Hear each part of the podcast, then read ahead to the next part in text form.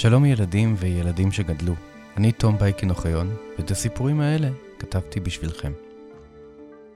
כלב או חתול? ספר או משחק? לטייל בחוץ או להישאר בבית?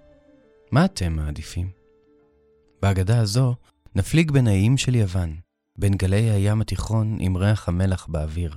גם נסיעה באוטו יכולה להיות כמו הפלגה, אם מגלים ריחות וטעמים חדשים במקומות שמגיעים אליהם. יוון העתיקה הייתה מקום שבו אנשים רבים הסתובבו בשוק.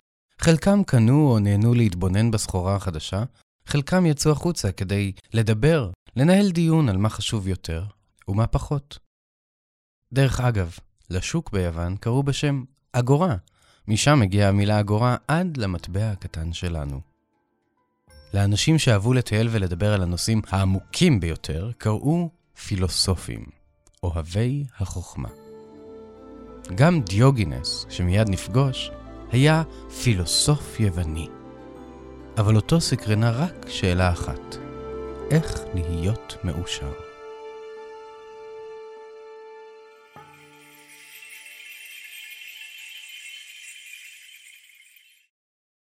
אגדה זו מספרת על אחד הפילוסופים היוונים המוזרים ביותר שחיו בעת העתיקה. שמו היה דיוגנס.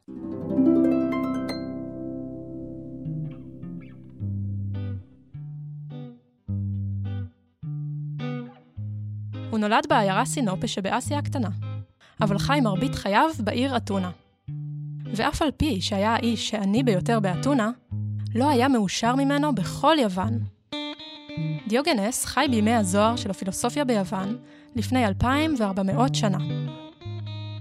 הסיבה לכך שהיה מאושר כל כך נעוצה במקצוע שלו. דיוגנס היה פילוסוף.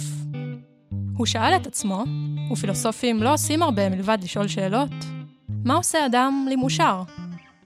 משלא מצא תשובה מספקת, שאל את השאלה ההפוכה, מה עושה אדם לאומלל? כך, כשהשאלה הזאת מקננת בראשו, התהלך דיוגנס בעיר והחל להתבונן באנשים.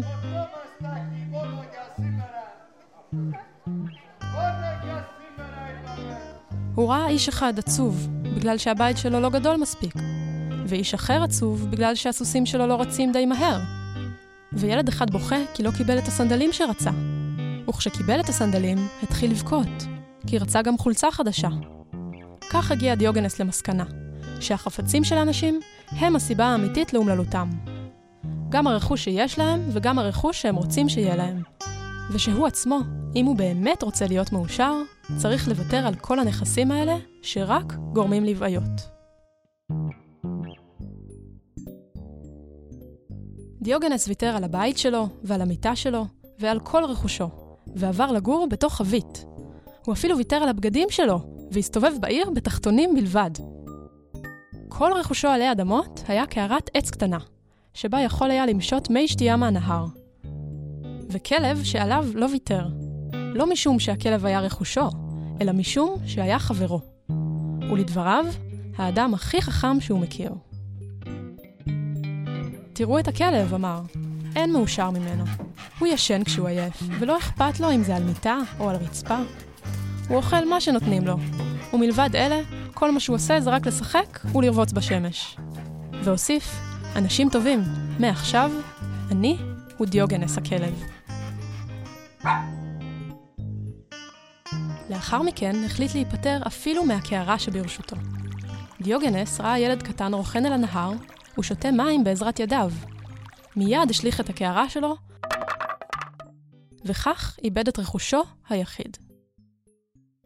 משום מה, בעולם שלנו, כשרואים איש עני הולך בתחתונים, ובמקום להיות עצוב מכך שאין לו כלום ומאושר, מיד חושבים שהוא משוגע.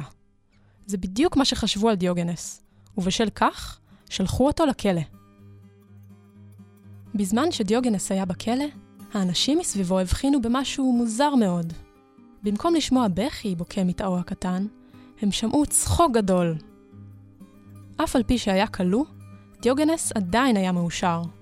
הוא צחק חזק כל כך, עד שאנשים התבלבלו ושאלו את עצמם, אולי גם אני אלך לכלא? נשמע שכיף שם. הם שאלו את דיוגנס, למה אתה צוחק? אתה לא מבין שאתה בכלא? והוא רק ענה, מחוייך, הם יכולים לכלוא את הגוף שלי, אבל את שכלי איש אינו יכול לכלוא. הוא צדק. לכל אחד מאיתנו יש ראש שרק הוא יכול לראות לתוכו, ומחשבות שרק הוא חושב, ואיש אינו יכול לדעת על מה אדם אחר חושב, וודאי שלא לשלוט במחשבות של מישהו אחר. השמועה על דיוגנס החכם הגיעה לכל קצוות תבל. אפילו הכובש הגדול, אלכסנדר ממקדוניה, בא לראותו. אלכסנדר דיבר איתו כמה דקות, ולבסוף אמר לו, אתה חכם כל כך, כל מה שתבקש, אצווה לתת לך. דיוגנס לא ביקש בית גדול, ולא אוצרות זהב, לא משרתים ולא ממלכה. אלא, בחיוכו השקט אמר, הוד מעלתך, אתה יכול בבקשה לזוז קצת? אתה מסתיר לי את השמש. אלכסנדר תחילה התרגז. אחר כך חשב קצת, ולבסוף הבין שבזמן שהוא היה עסוק במסעות עם צבאו, בניסיונות לכבוש את כל העולם, הנה אדם שאין לו כלום, והוא יותר מאושר אפילו מאלכסנדר הגדול. ולאחר הפגישה, אמר בלחש ליועציו הקרובים, אילולא הייתי אלכסנדר ממקדוניה, הייתי רוצה להיות דיוגנס מסינופה.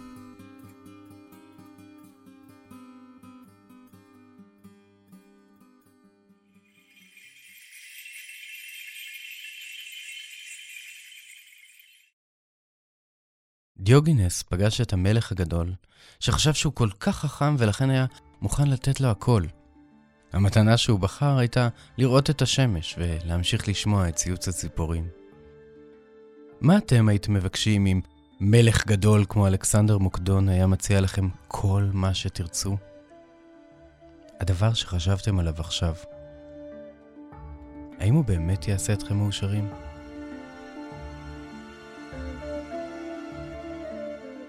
מלבד האגדה הזו, עוד אגדות שהיו באמת תוכלו למצוא בפודקאסט שלנו, אגדות אמיתיות. למשל, אגדה על סופר שלא הרשו לו להפסיק לכתוב. או על מלכה אמיצה שהחליטה להגן על תושביה ולהילחם באימפריה הרומית. אם אהבתם את האגדות שלנו ונשארתם עם טעם של עוד, אתם מוזמנים להיכנס לאתר של הוצאת פנק ולרכוש לכם עותק של הספר הראשון של אגדות אמיתיות. הפודקאסט נולד ונערך ברשת הפודקאסטים העצמאית שלג. את האגדה הזו קראה עבורכם יעל בר דרור, וביים עמרי בן דור. טכנאית ההקלטה שלנו הייתה נטע כהן. אני, תום בייקין אוחיון. אני רוצה להזמין אתכם להירשם לפודקאסט שלנו כאן באפליקציה, לשלוח אלינו תגובה או לעקוב אחרינו בדף הפייסבוק. ככה נוכל לעדכן אתכם בכל פעם שתצא אגדה חדשה.